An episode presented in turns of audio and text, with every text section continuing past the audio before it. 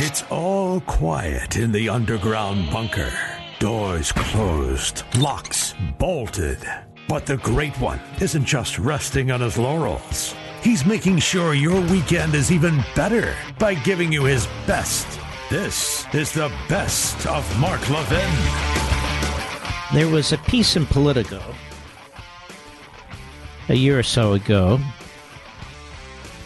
and welcome, by the way, that uh, that reported the fusion of George Soros and Charles Koch. Charles Koch being a libertarian, um, and George Soros being what George Soros is, in my view, an anti American.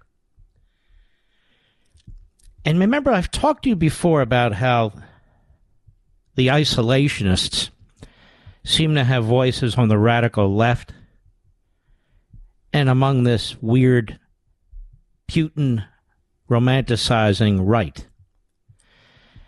And they do overlap. And so they put this group together, this so called nonprofit, the Quincy Group. And the position of Charles Koch and George Soros is to effectively, quote unquote, keep America out of endless wars.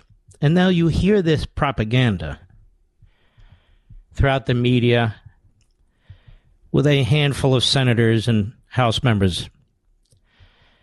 And they act like we're the ones creating war situations. Now, to oppose this kind of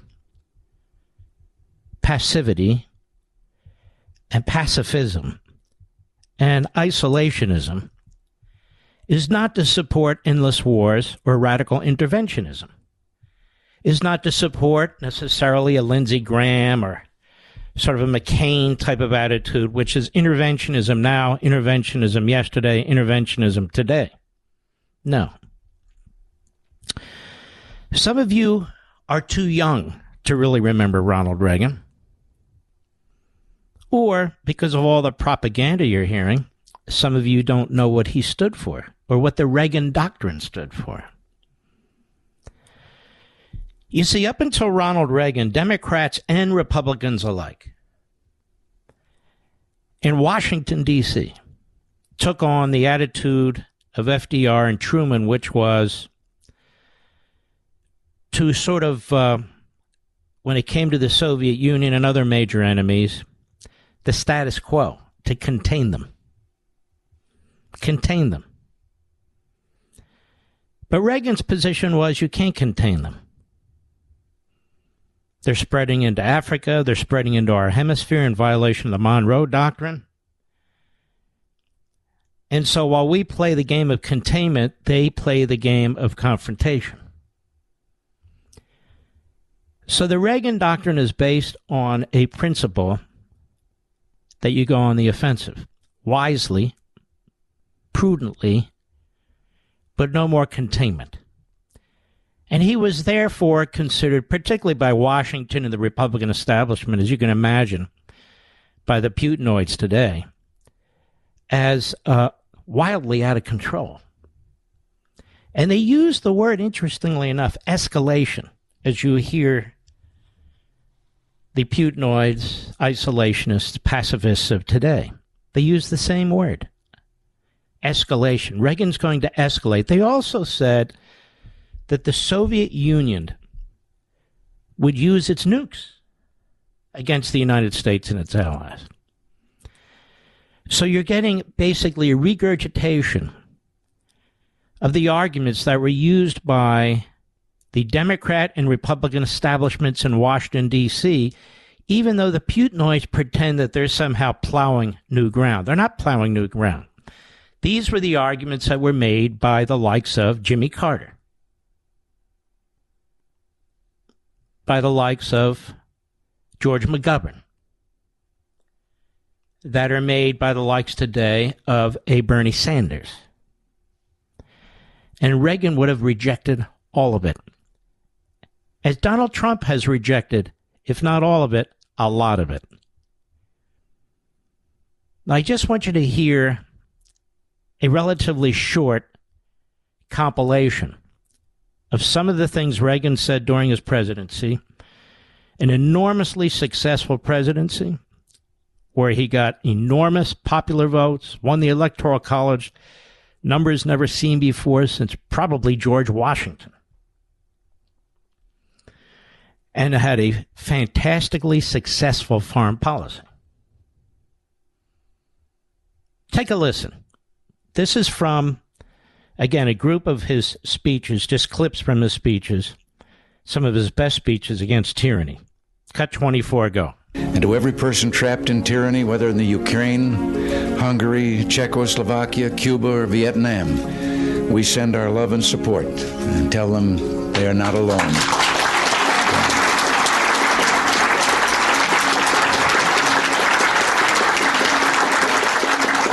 Our message must be your struggle is our struggle, your dream is our dream, and someday you too will be free.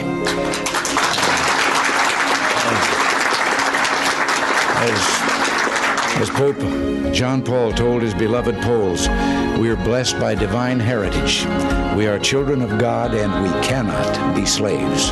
History shows that it is precisely when totalitarian regimes begin to decay from within it is precisely when they feel the first real stirrings of domestic unrest that they seek to reassure their own people of their vast and unchallengeable power through imperialistic expansion or foreign adventure.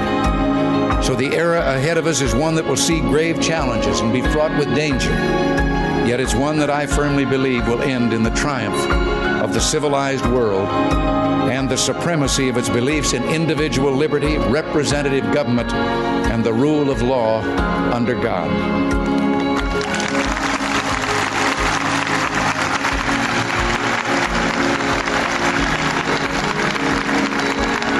And that's why we must now summon all the nations of the world to a crusade for freedom and a global campaign for the rights of the individual. I look at you and I know I'm looking at people who have seen and suffered the full gamut of totalitarian terror. Some of you lost friends and loved ones in your struggles, and some of you risk your lives and all your earthly belongings, and you will bear scars for the rest of your life. You are men and women of courage, heroes who have devoted a lifetime to struggle for God's greatest gift, for freedom. And for that, I can only say I'm honored to be here with you today, and I'll be proud to stand by you always. Today, the goals of our foreign policy are the same as they have been for the last four decades. We stand against totalitarianism, particularly imperialist expansionist totalitarianism. We are for democracy and human rights, and we are for a worldwide prosperity that only free economies can give, and the pursuit of human happiness that only political freedom allows. Tyrants tyrannize because that's what they do for a living. But the ungodly force called tyranny still cannot rid the human soul of its freedom no matter how hard it may try. Tyrants can defy the benefits of, or deny the benefits, I should say, of freedom to their peoples, can kill freedom by killing free people. But freedom itself they cannot have. For one thing, people like you won't allow it, nor will that higher being allow it. Our greatest freedom, the freedom to choose right from wrong, cannot be willed away by the tyrants. For God has given all humankind the gift of knowing right from wrong and the responsibility to choose between them. This, my friends, is the essence of freedom that we follow the biblical admonition I have set before you life and death, therefore choose life. That tyranny is a parasite that saps the strength of a nation in its sway, that like those who lived under Macbeth's tyranny, the tyrannized millions will ever cry out. Our country sinks beneath the yoke.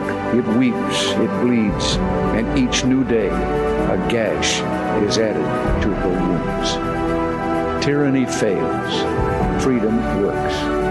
These facts, so little accepted only a decade ago, are now indisputable.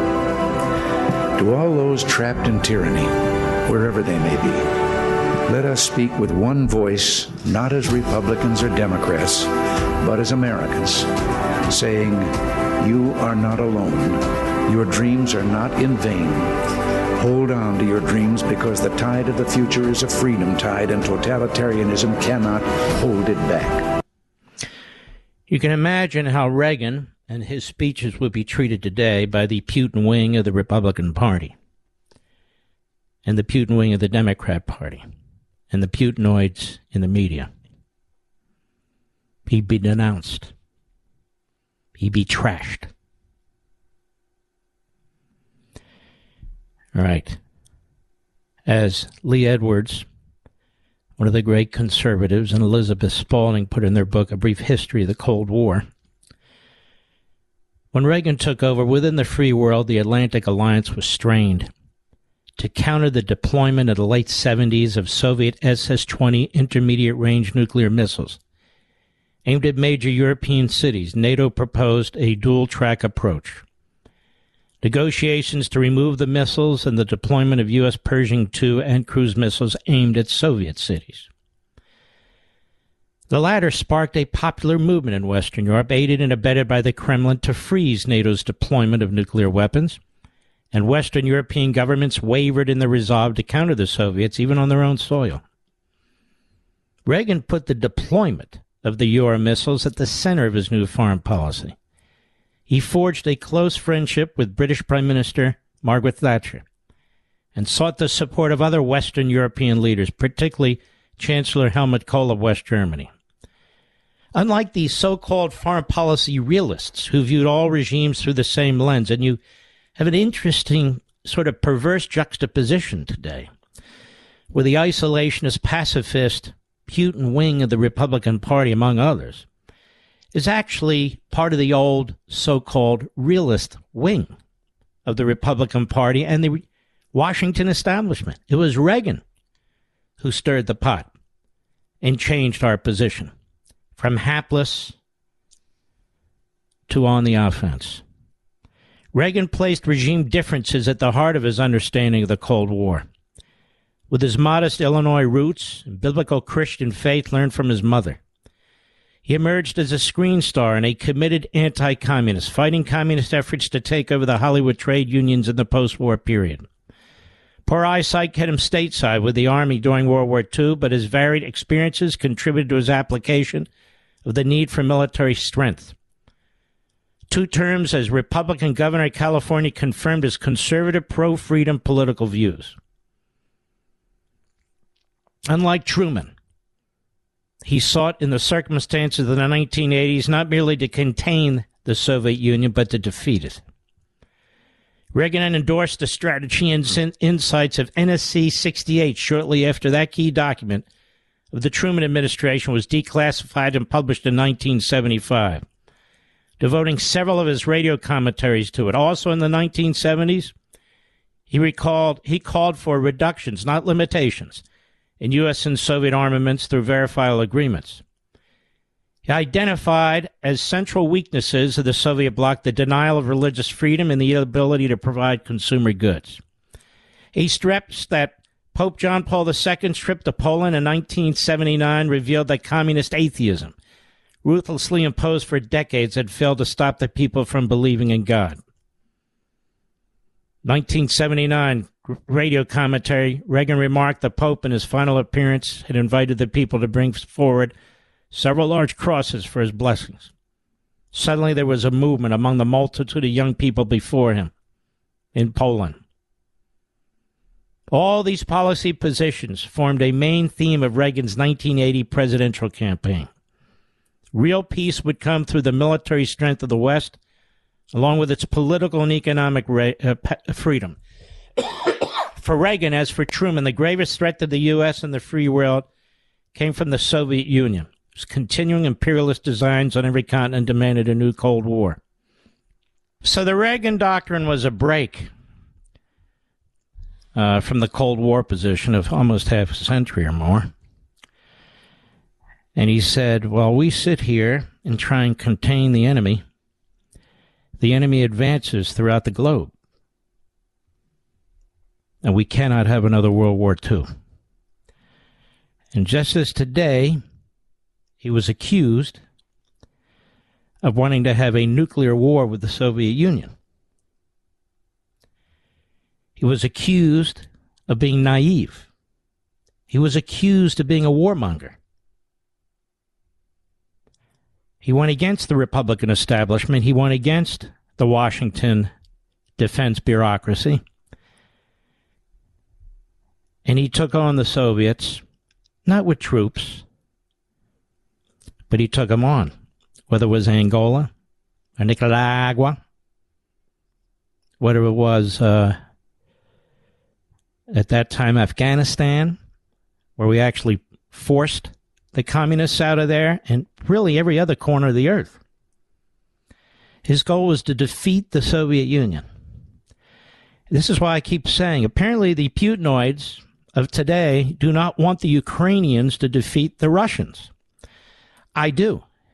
For all the same reasons Reagan would have as well, or Churchill for that matter. Mark Levin.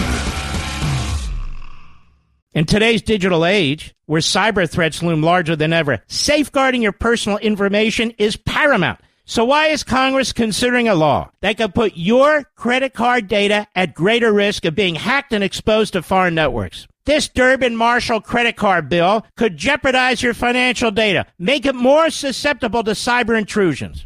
It's a controversial bill that proposes a shift in billions of dollars worth of consumer transactions to payment networks that lack the robust security measures consumers rely on. Who could possibly want that? Well, the answer woke corporate megastores seeking to inflate their multi billion dollar profit margins. The Durbin Marshall credit card bill will undermine our safe and convenient payment systems and endanger your data security. It's time to take a stand. Visit electronicpaymentscoalition.org. Make your voice heard. Tell your senators to oppose the radical Durbin Marshall credit card bill, paid for by the Electronic Payments Coalition.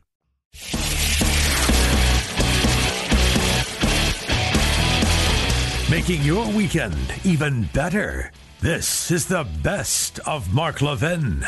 You know, Texas Governor Greg Abbott spoke at Uvalde, spoke to the people of Texas, spoke today to the people of the United States.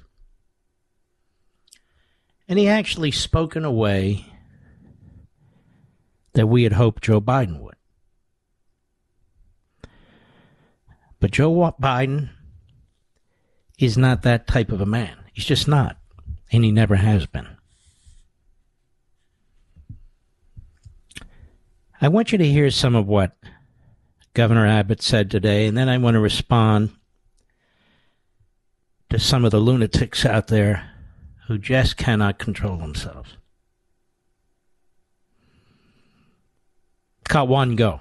The first thing that happened was that the gunman shot his grandmother in the face. She then contacted police. The gunman fled, and uh, as he was fleeing, he had an accident just outside of the elementary school, and he ran into the school. Officers with the Consolidated Independent School District they approached the gunman and engaged with the gunman uh, at that time. The gunman then entered a back door and went down two short hallways and then into a classroom on the left hand side.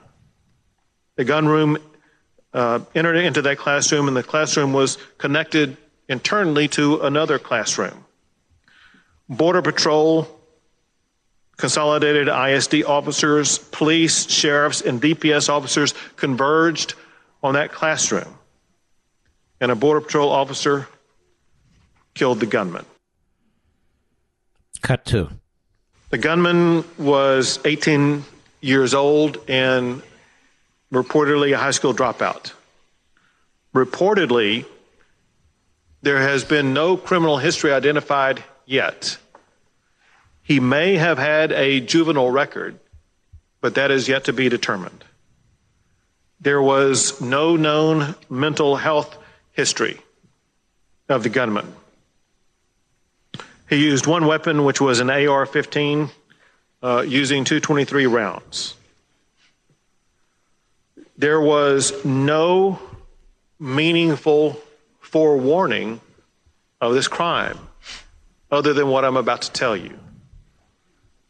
As of this time, the only information that was known in advance was posted by the gunman on Facebook approximately 30 minutes before reaching the school.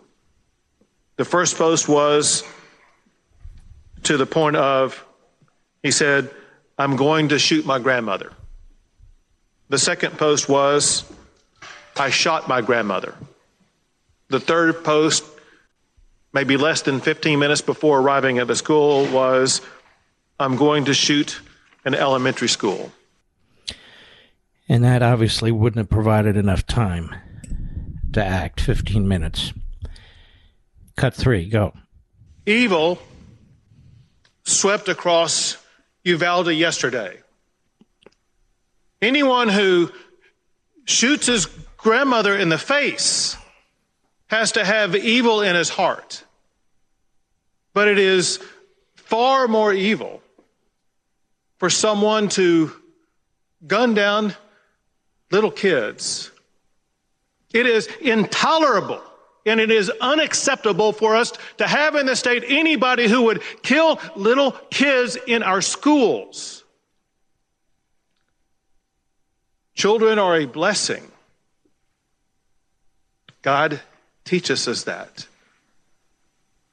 They're filled with laughter, innocence, and joy.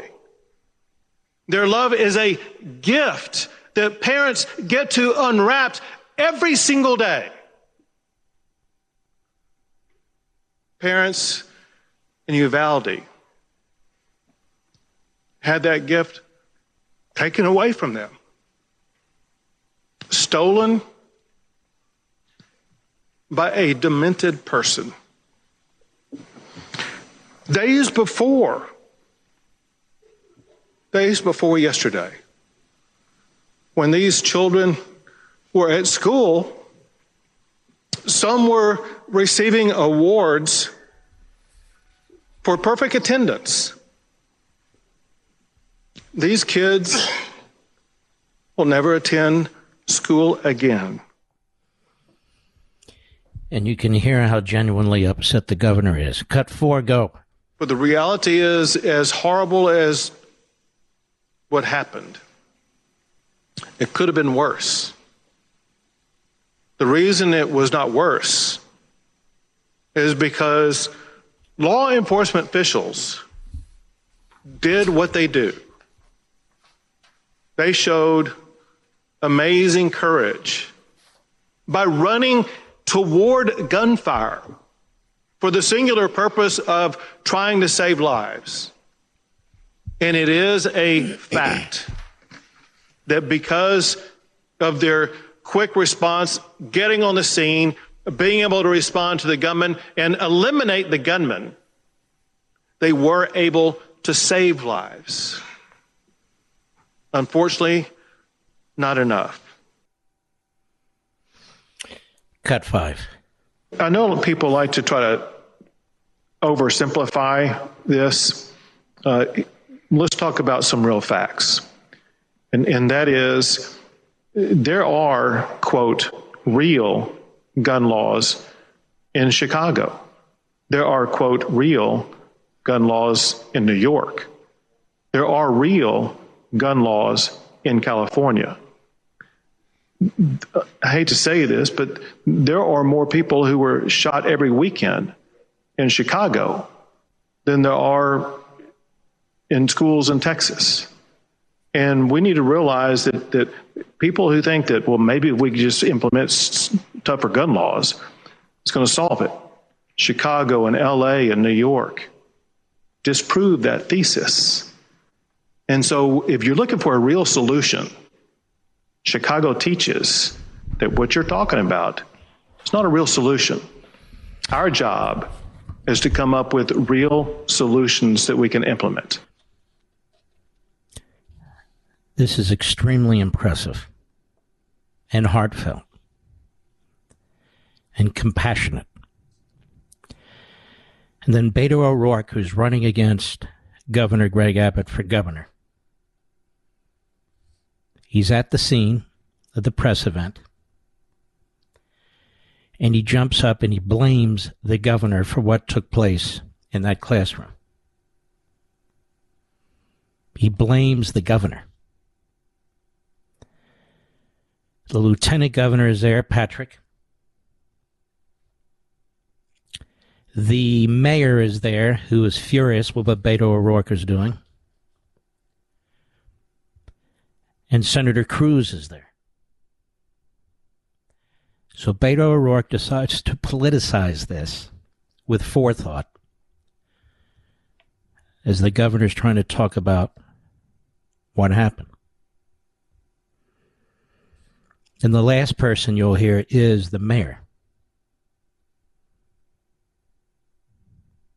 Cut six, go. Excuse me. Excuse me. Excuse me.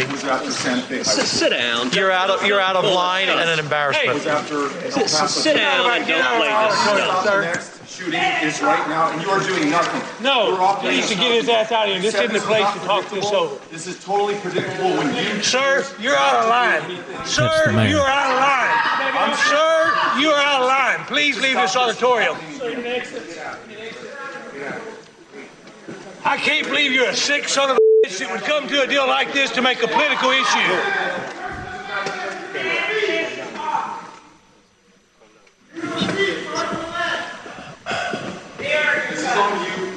It's on like you. Why don't you get out of here?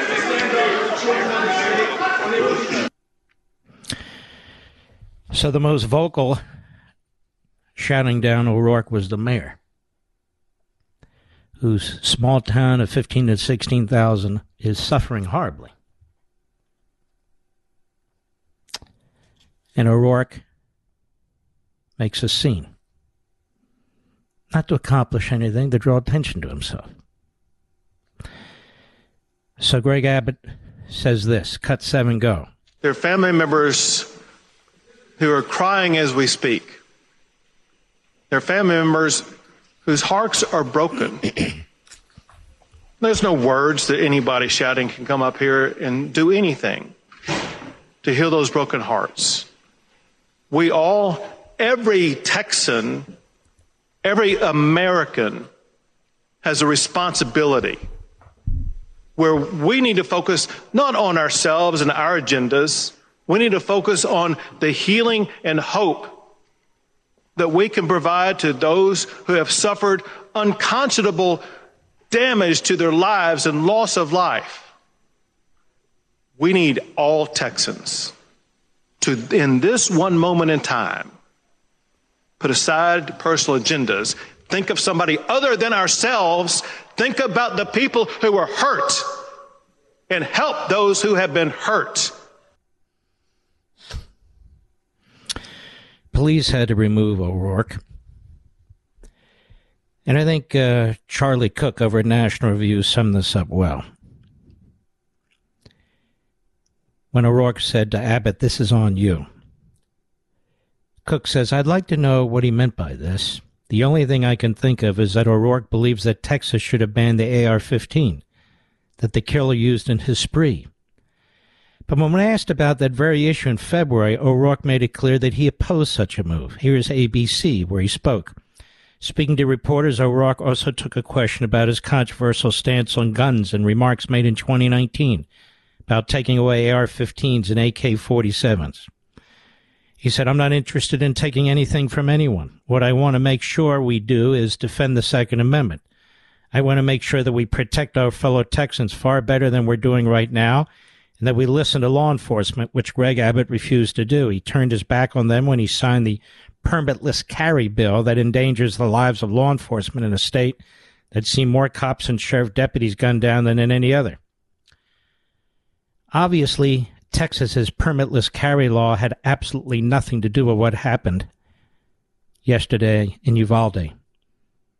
He says, I'm sure that before the day is out, the press will ask for a detailed explanation of what O'Rourke actually believes Abbott has done wrong. What did Abbott do wrong? He didn't do anything wrong.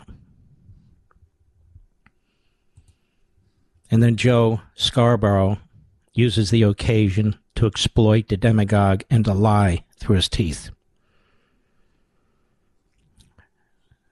And at uh, National Review again, Charlie Cooke writes Texas has had the same laws governing the purchase of rifles for decades. Because what Scarborough said is there are several here who fit the definition of sick son of a bee, but none go by the name of Beto. Look instead at the freaks who keep gutting gun laws so 18 year olds can buy weapons designed for war to go into schools and slaughter babies. That is sick, Scarborough posted. Cooke says this isn't true. Texas has had the same laws governing the purchase of rifles for decades, and none of the people in that picture have gutted any of them. The 1968 Gun Control Act set the rifle buying age at 18, and since then, Texas has followed suit. As a matter of fact, the only changes made in this area since this point have been issued by the federal government, and those served in to tighten rather than loosen the rules. 1993, Congress passed the NICS background check system, which the shooter in Uvalde passed. I understand that Joe Scarborough would like that what happened to be Greg Abbott's fault, but it really isn't. Indeed, not a single law that Abbott has signed since he became governor even intersects with what happened yesterday. From start to finish, Texas laws would have treated this purchase in exactly the same way in 2012, 2002, 1992, 1982, and so on. One can certainly argue that this should change, although, as ever, one has an obligation to explain exactly how.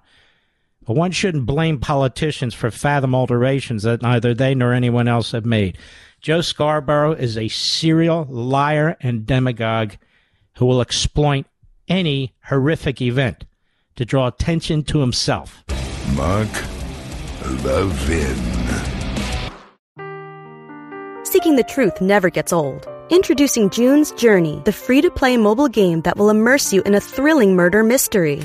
Join June Parker as she uncovers hidden objects and clues to solve her sister's death in a beautifully illustrated world set in the roaring 20s. With new chapters added every week, the excitement never ends. Download June's Journey now on your Android or iOS device or play on PC through Facebook Games.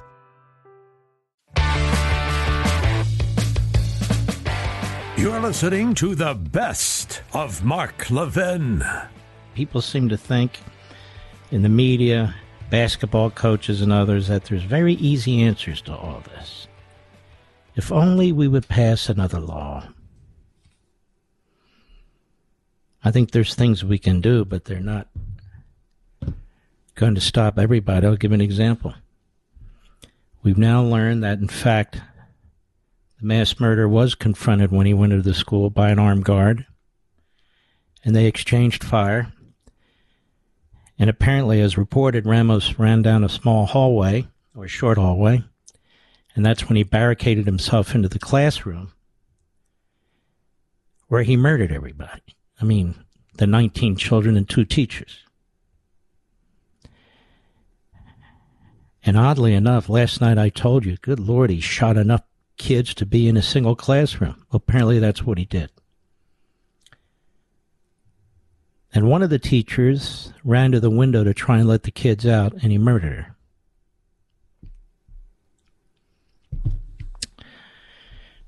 So, uh, when you have people going around yelling it's the Republicans or it's the NRA and the gun law, these are very cold people. Very, very cold people. So I wanted to pass that on to you. I want to get into a few other things, if I may, that could affect the outcome of the Senate. And, ladies and gentlemen, we are in dire shape in this country. We're in grave shape in this country, from our classrooms to our border to inflation and gasoline, the value of the dollar, shortages, baby formula. Now the FDA is having to confess that, in fact, it's screwed up royally. We talked about it. Has to be, what, a week and a half ago, Mr. Producer? Joe Biden was blaming the private sector. It wasn't the private sector. Those who support big, ubiquitous, yet centralized government never blame the government. Always somebody else the oil companies, the meat packing companies, the baby formula companies, the gun companies, whatever it is. There is a constitution in the Commonwealth of Pennsylvania, one of the oldest in the country, as a matter of fact. It's a very solid constitution. I'm well aware of it. I graduated law school in Pennsylvania. I'm a member of the bar of Pennsylvania as well as Virginia. But I studied the Pennsylvania Constitution, and I had to dust it off in this last election. If you want to change election laws in Pennsylvania, it's it's different than a I bet the vast majority of states. It's extremely difficult. You can't just pass a statute, nor issue an executive uh, order as governor, nor issue a judicial order as a court. It has a very comprehensive amendment process, more difficult than the federal Constitution. And that amendment process involves the people of Pennsylvania, a vote. And if they don't, in the first instance, support the amendment, it doesn't go any further. It requires a supermajority of the state legislature, not once, but twice. They love their Constitution. What happened prior to 2020, between 2016 and 2020, and right up to election day in Pennsylvania is that the state constitution, as well as our federal constitution, were repeatedly violated. An elected Supreme Court changed the voting system. A Secretary of State changed the voting system. That violated two constitutions. Even the state legislature has to follow the Constitution in Pennsylvania. Even the Republican state legislature. They are not free to change the election laws either without going through the amendment process. That's how tough it is in Pennsylvania. All of that was shredded in 2020 and 2019. All of it was shredded. And yet one thing survived. Barely. In Pennsylvania, if you have an absentee ballot, you have to sign the envelope in which the absentee ballot is placed and date it by hand. No machine dates, no computer dates, no fixing by the Board of Elections, stamp dating it like you're going to the post office. It's very specific. Now, why did they do that? It's a custody thing. They wanted to make sure the person who was signing also dated it. Many of you have signed legal documents, notarized documents. You have to sign it and date it. Somebody else is not permitted to date it for you. The bank isn't permitted to date it for you. The mortgage company is not permitted to date it for you. It says name, print, name, sign, date. And if you don't date it, because that's very important, then it doesn't count. It's not a legally executed document. So when you vote in the state of Pennsylvania absentee, you get an envelope, you get a ballot.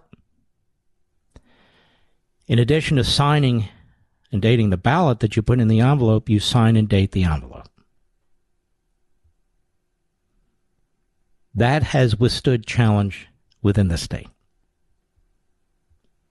That's the law in the state. This election for Senate in the Republican primaries is so close, it's within a thousand votes. There are nowhere else to find votes. And so there's, if you will, a box or bucket or a grouping of these envelopes that were not hand signed. Instead, they were stamp dated in violation of state law, existing state law. So, what David McCormick's team has decided to do is to sue to allow the ballots that were not hand dated to be counted. That is, the ballots that were stamp dated to be counted. Of course, he has support over at National Review because Donald Trump backed Dr. Oz, and they hate Dr. Oz, by their legal analyst over there who claims that this is really a civil rights issue, according to the federal courts. There's no civil rights issue. This is a black and white, simple originalism issue. And there is no reason to change state law. There's no civil rights issue or civil rights violation. And it is a material issue whether you sign and date a document for all kinds of legal purposes, including absentee ballots and the envelope in which those ballots are placed.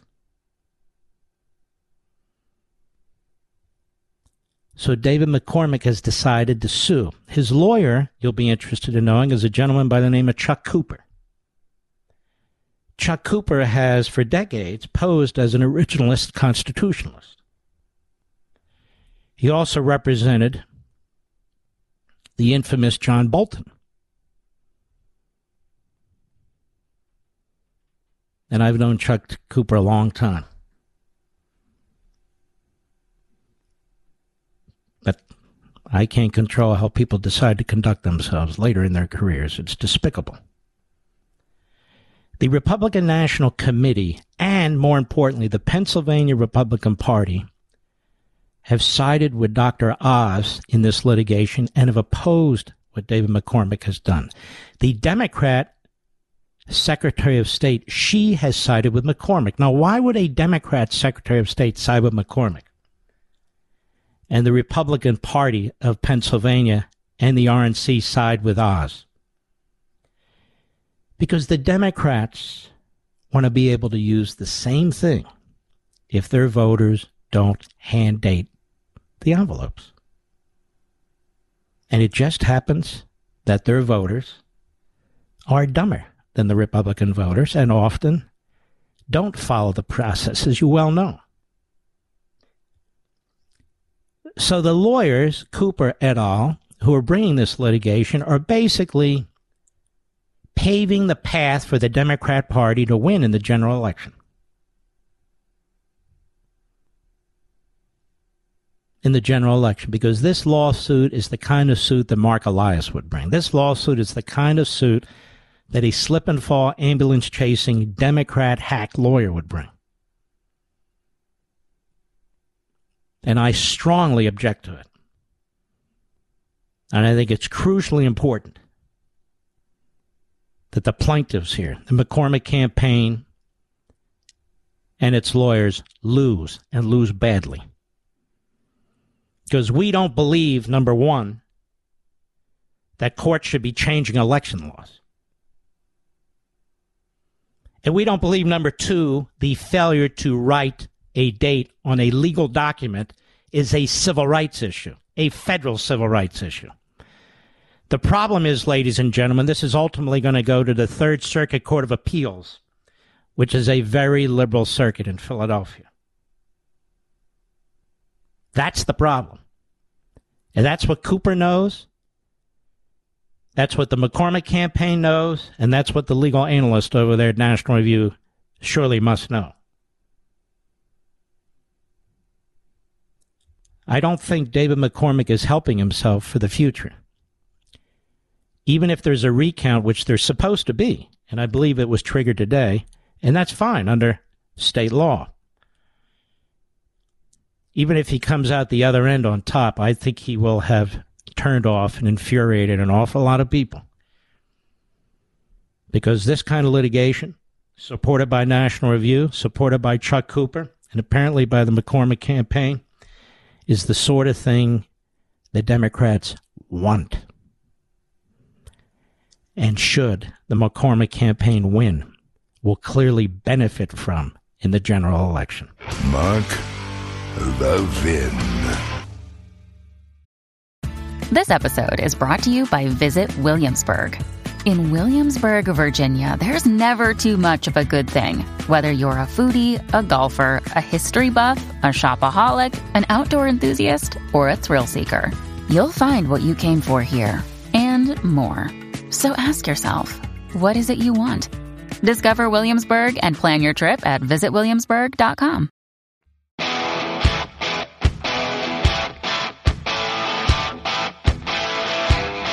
The Great One makes your weekend even better. This is the best of Mark Levin. You know, one way in which we could actually become much more united as a nation is if MSNBC and CNN went out of business. And these Democrat Party front groups like Mediaite and Media Matters disappeared. I'm not saying the government should do that. I'm just stating a fact. You know, they like they like to set the narrative. They like to create the so-called reality. The right wing versus the left wing. I'm not right wing. Are you? Being a traditionalist, a constitutional conservative, that's not right wing. That's not white supremacy, white domination. I believe in the principles and traditions of this nation, don't you? I believe in equality for everybody under the law, don't you? I believe if you work hard, you should be able to keep what you make, don't you? I don't care what somebody's race is, do you? And yet today we're told you must. And on and on and on. My point is that there are divisive forces in this country. And the the American Marxists, this is what they preach. Whether they're in the media, whether they're in our colleges and universities, whether they're teaching at these colleges and universities, their books and so forth and so on, this is who they are. This is what they do. It's racism constantly. It's hate America constantly. It's hate the cops constantly.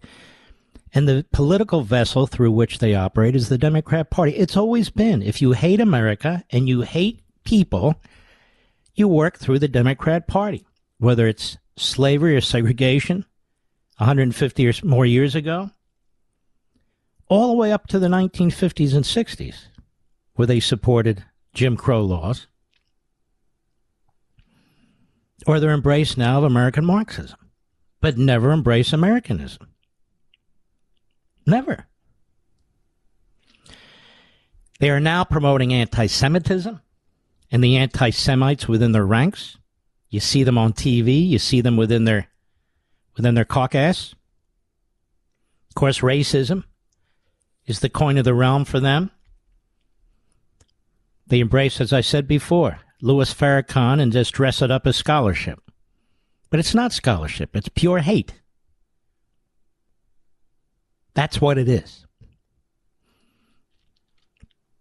I mentioned earlier the FBI spied on 3.3 million Americans without a warrant. Top House Republicans, writes Joseph Lord at Epoch Times, which is a fantastic site, are demanding answers from the FBI after court ordered information came to light showing that the FBI had collected the information of over 3 million Americans without a warrant. In a May 25 letter to FBI Director Christopher Wray, Representatives Jim Jordan and Mike Turner asked Wray to explain why his agency had wiretapped and gathered personal information on over 3.3 million Americans without a warrant. Limited authority to gather foreign intelligence information is granted by the FISA Act, the Foreign Intelligence Surveillance Act, specifically Section 702. But this power can grant an expanding circle of possible searches to the FBI and other intel agencies who can use the same power against American citizens who had any interaction with targeted foreigners. This is why I'm explaining. When you have a list of who are the bad cops, what do you mean by that exactly? We know there's quote unquote bad cops, and we know there's tens of thousands of bad people or criminals. But what does that mean? You need some absolute detail. Historically, insight into how FISA has been used against American citizens has been limited and hidden behind classified reports. But a November 2020 decision by the FISA court, which serves as a supposed watchdog for U.S. intelligence agencies, required that the Office of the Director of National Intelligence report, quote, the number of U.S. person queries run by the FBI against Section 702 acquired information. In total, queries against U.S. citizens came out to a jaw dropping, ready?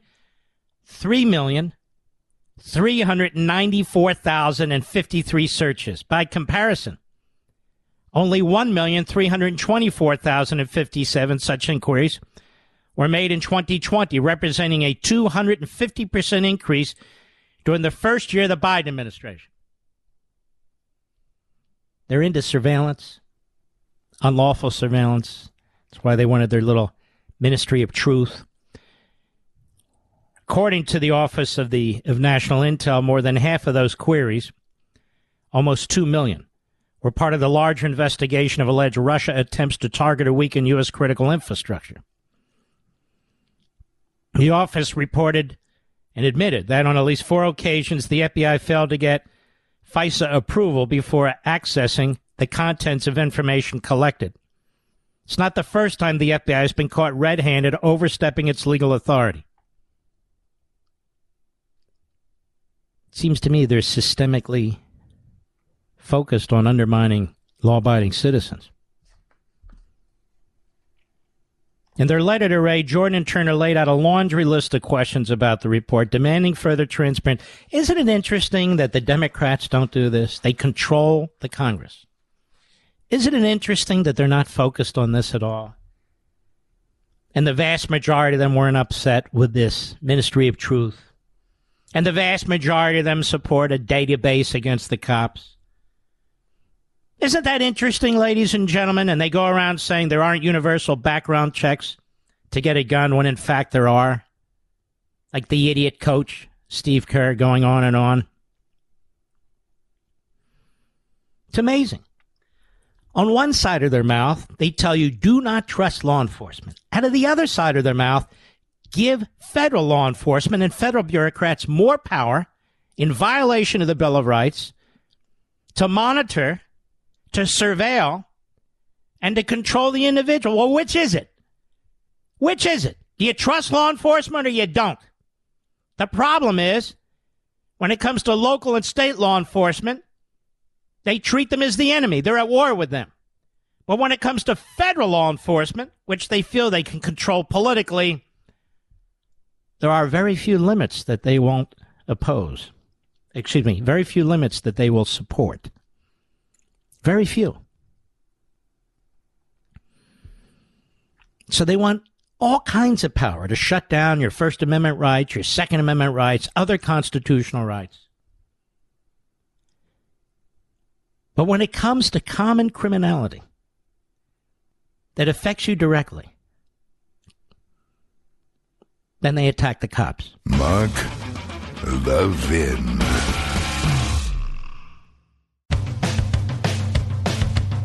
We're giving you nothing but the best, the best of Mark Levin. This is from AP and it's reported elsewhere. Very, very important. This is out of New Zealand. China wants 10 small Pacific nations to endorse a sweeping agreement covering everything from security to fisheries and what one leader warns is a game changing bid by Beijing to wrest control of the region. A draft of the agreement obtained by the Associated Press shows that China wants to train Pacific police officers, team up on, quote, traditional, non traditional security, unquote. We know what that means, military, and expand law enforcement cooperation. China also wants to jointly develop a marine plan for fisheries, which would include the Pacific's lucrative tuna catch, increase cooperation on running the region's internet networks, and set up cultural Confucius institutes in classrooms. China also mentions the possibility of setting up a free trade area with the Pacific nations. China's move comes as Foreign Minister Wang Yi and a 20 person delegation begin a visit to the region this week. In Washington, U.S. State Department spokesman Ned Price expressed concern about China's intentions, saying Beijing might use the proposed accords to take advantage of the islands and destabilize the region. Gee, you think? We're concerned that these reported agreements may be negotiated in a rushed, non transparent process. He warned that China has a pattern of offering shadowy, vague deals with little transparency or regional consultation in areas related to fishing, related to resource mag- management, development, development assistance, more recently, even security practices. Military, you idiot.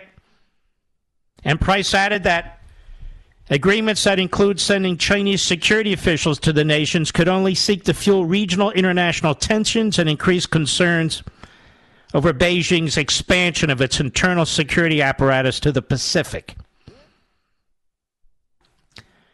Now, this Chinese communist reprobate is visiting seven of the countries he hopes will endorse the Common Development Vision. The Solomon Islands. My great uncle and so many other Americans fought on the Solomon Islands, including Guadalcanal. The Solomon Islands, Kiribati, Samoa, Fiji, Tonga, Papua New Guinea, and Vanuatu. Also, these are these little spots in the Pacific. And the real reason they want them, of course, is for their Navy and their Air Force, so they can project. Long is also holding virtual meetings with the other three potential signatories, the Cook Islands, Niue, and the Federated States of Micronesia. He's hoping the countries will endorse the pre written agreement as part of a joint communique after a May 30 meeting in Fiji he's holding with foreign ministers from each of the 10 countries. Micronesia's president, David Panuelo, has told leaders of the other Pacific nations his nation will not endorse the plan, warning it would needlessly heighten geopolitical tensions and threaten regional stability, according to a letter uh, from him that was obtained by the AP. Among other concerns, he said the agreement opens the door for China to own and control the region's fisheries and communications infrastructure. He said China could inter- intercept emails and listen in on phone calls. You're damn right. He called the Common Development Vision the single most game changing proposed agreement of the Pacific in any of our lifetimes and said it threatens to bring a new Cold War era at best and a world war at worst. Chinese Foreign Ministry spokesman Wang Wenbin said he didn't know about the letter. But I don't agree at all with the argument that cooperation between China and the South Pacific Island countries will trigger a new Cold War. Like other countries in the Pacific, Micronesia is finding itself increasingly caught between the competing interests of Washington and Beijing. It has close ties to the U.S. through the Compact of Free Association but also has what Panuelo uh, describes in his letter as a great friendship with China that he hopes will continue. Yeah, because they fear China. The security aspects of this agreement will be particularly troubling to many in the region and beyond, especially after China, listen to this, already signed a separate security pact with the Solomon Islands last month.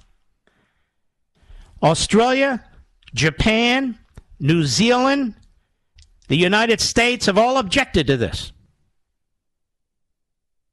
The pact has raised fears that China could send troops to the island nation or even establish a military base there, which is not far from Australia. The Solomon Islands and China say there are no plans for a base. Yeah, right. The May 30 meeting will be the second between Wang and Pacific Island foreign ministers. Those who follow China's role in the Pacific will be scrutinizing the wording of the draft. Well, I hope so. The draft agreement also stipulates that the Pacific countries, quote, firmly abide, unquote, by the one China principle under which Taiwan, a self ruled island democracy, excuse me, a country, is considered by Beijing to be part of China. It would also uphold the non interference principle that China often cites as a deterrent to other nations speaking out about its human rights record.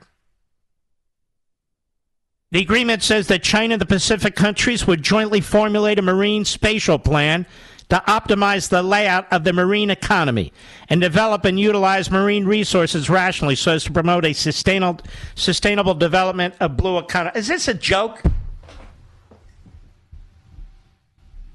Is this a joke?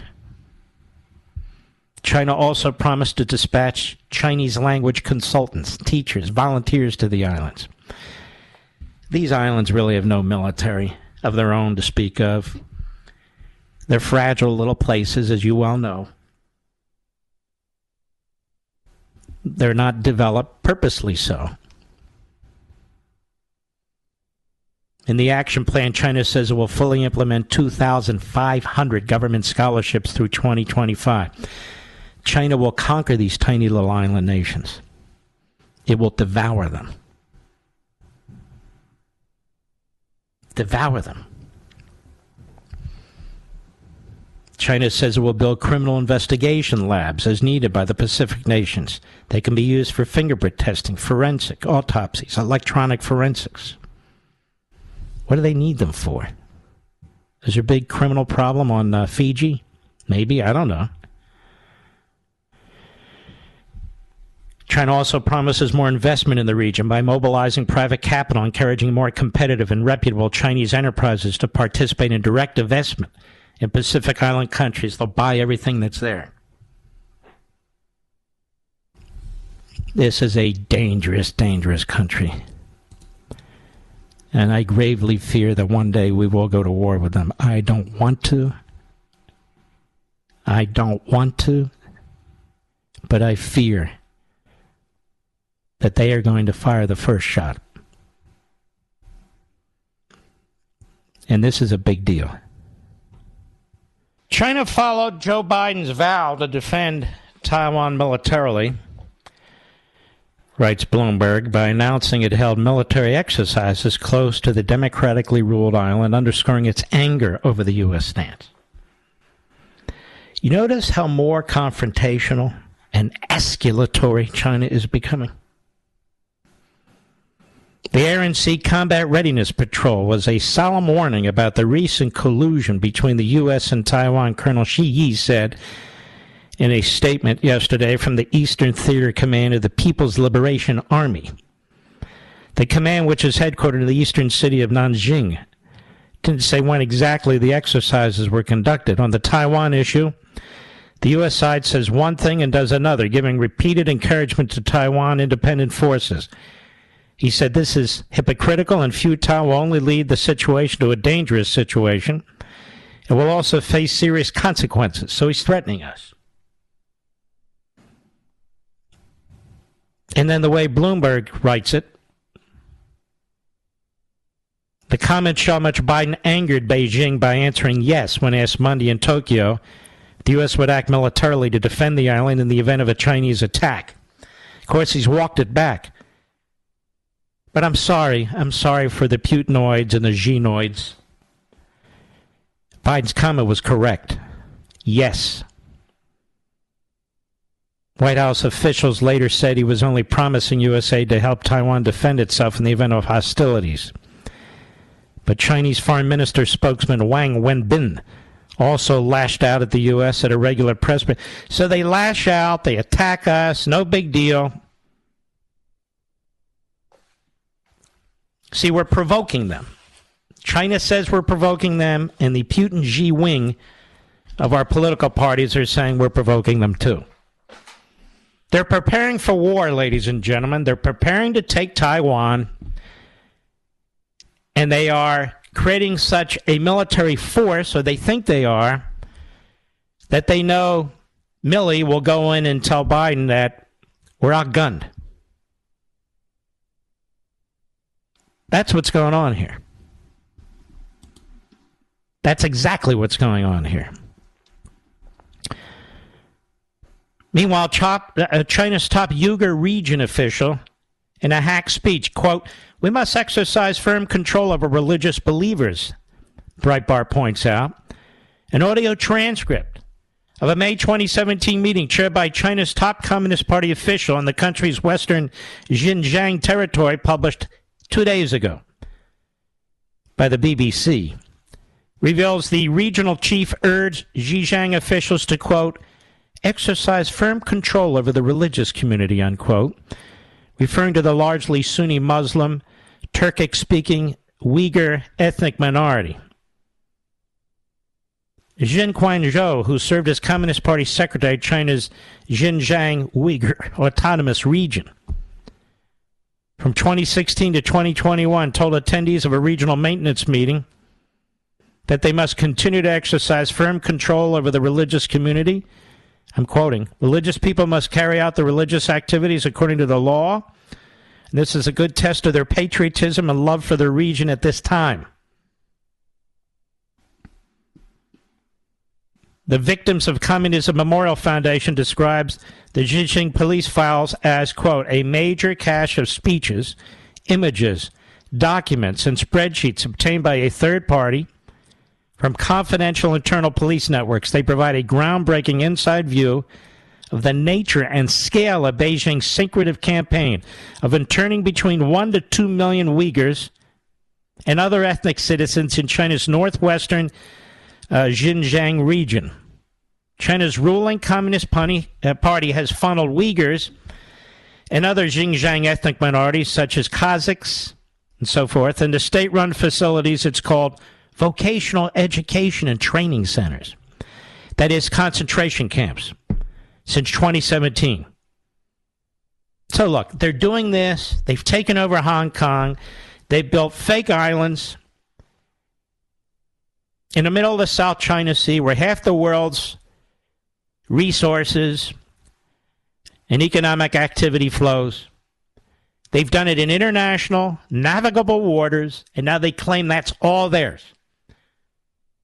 That's all theirs. Now they're trying to devour 10 tiny island nations to further control the area so they can strike really effectively Australia and New Zealand. And of course, they've made it abundantly clear that when they feel they're ready, they're going to attack militarily Taiwan. Japan has said they need to be told that that is a red line. Meanwhile, the inbred in North Korea has fired off missiles again, ICBMs, toward Japan. Without nuclear warheads, but he's making a point. He's making a point.